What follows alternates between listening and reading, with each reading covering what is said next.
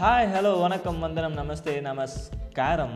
நான் உங்கள் நண்பன் விக்கிராய்ட். நீங்கள் கேட்டுக்கொண்டிருப்பது விக்கிராய்ட் பாட்காஸ்ட்.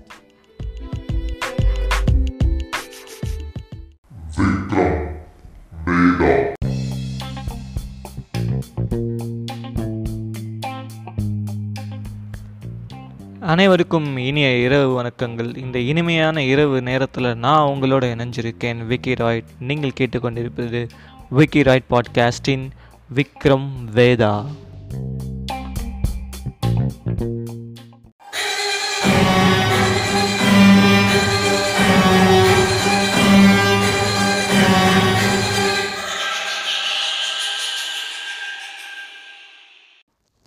முதல் கதையின் சரியான பதிலை மன்னன் விக்ரமாதித்தன் கூறிய பிறகு வேதாளமானது பறந்து சென்று ஆலமரத்தின் மரத்தில் தலையிலாக தொங்கிக் கொண்டது.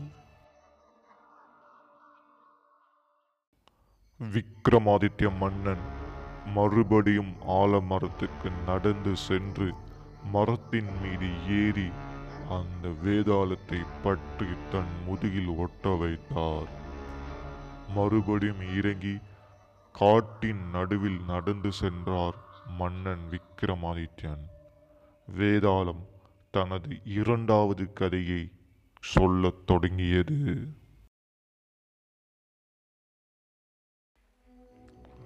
மன்னா, விக்ரமாதித்ய மன்னா, நான் கூறும் இரண்டாவது கதையை சற்று கவனமாக கேள். ஒரு அழகான ஒரு நகரம் ஒன்று இருந்தது.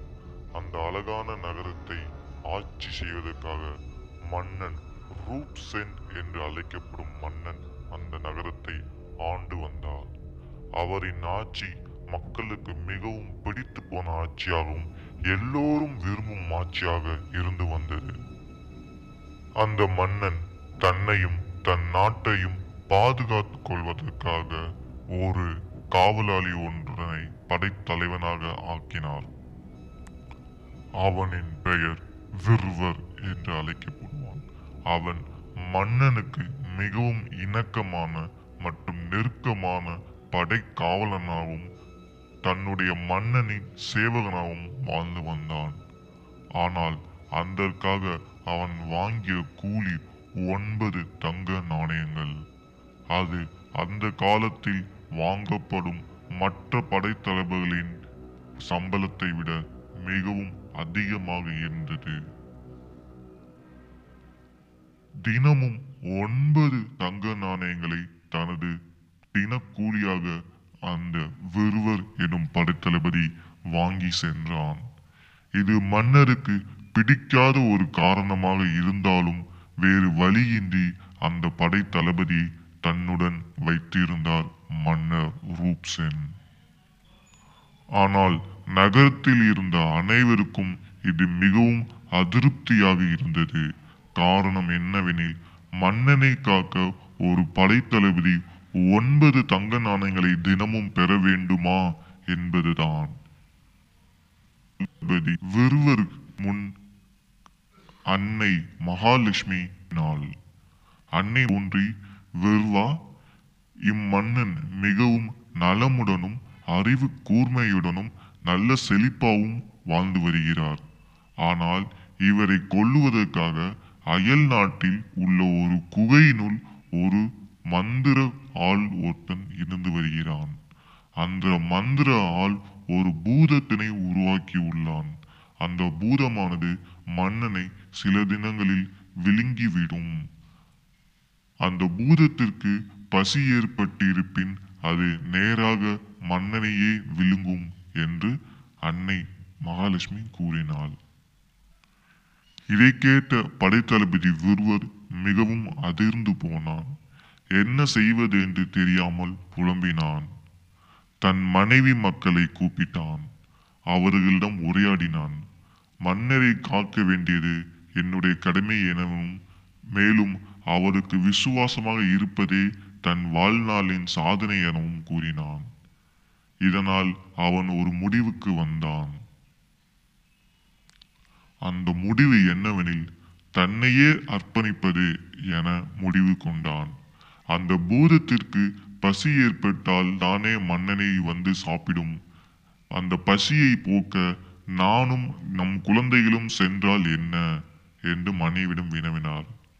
அதற்கு மனைவியும், நானும் உடன் வருகிறேன், நம் ஒன்றாக குடும்பமாக போய் அந்த பூதத்திற்கு இரையாவோம், அப்படியாயினும் அந்த பூதம் நன் மன்னரை விட்டுவிடட்டும் என்று கூறினார். விருவரின் குடும்பமும் அவருடைய மனைவி, அவருடைய மகள்கள், அவருடைய மகன்கள் அந்த குகைக்கு சென்றனர். இது ஏதோ ஒரு வழியாக மன்னரின் காதை சென்றடைந்தது.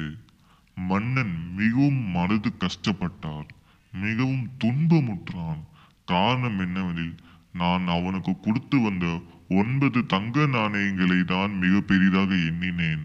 ஆனால் அவன் அந்த ஒன்பது தங்க நாணயங்களையும் பெரிதாக எண்ணாமல் தனது மன்னனையே பெரிதாக எண்ணி தன் மன்னனுக்காக இறக்க துணிந்து விட்டானே, அதுவும் குடும்பத்தோடு இறக்க துணிந்து விட்டானே, இது தவறு.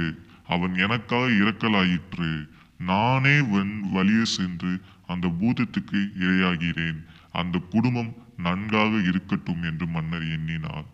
அப்பொழுதுதான் அவருக்கு தெரிந்தது படை தளபதியின் தியாகம் பெரிதென்று, அந்த தங்க நாணயத்தை விட படை தளபதியின் தியாகம் பெரிதென்று மன்னருக்கு அப்பொழுதுதான் விளங்கியது.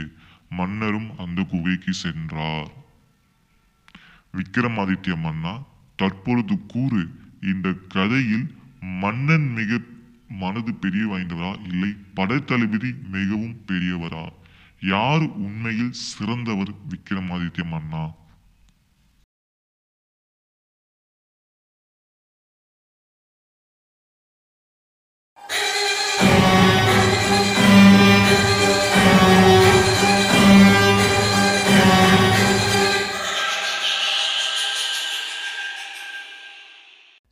இதை கேட்ட நம் மன்னர் விக்ரமாதித்யன் சற்றே சிந்தித்து தனது பதிலினை வேதாளரிடம் பகிர்ந்தார்.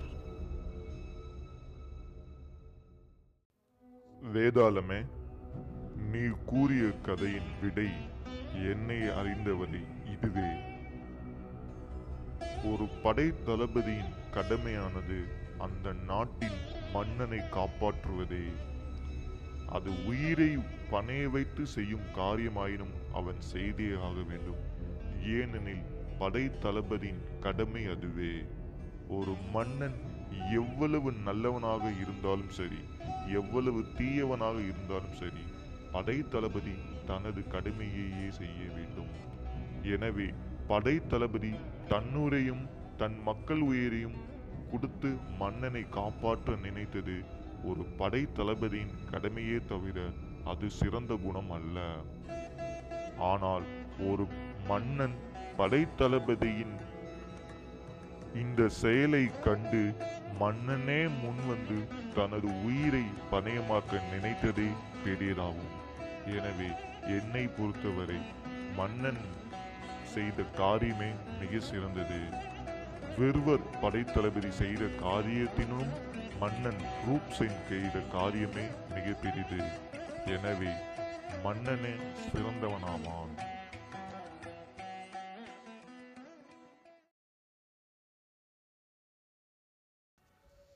இதை சற்றும் எதிர்பார்த்திராத வேதாளம், கதையின் உண்மையை தன்மையை அறிந்த வேதாளம் விக்ரமாதித்ய மன்னனிடம் இருந்து பறந்து மறுபடியும் சென்று ஆலமரத்தின் விழுதுகளில் தலையிலாக தொங்க தொடங்கியது.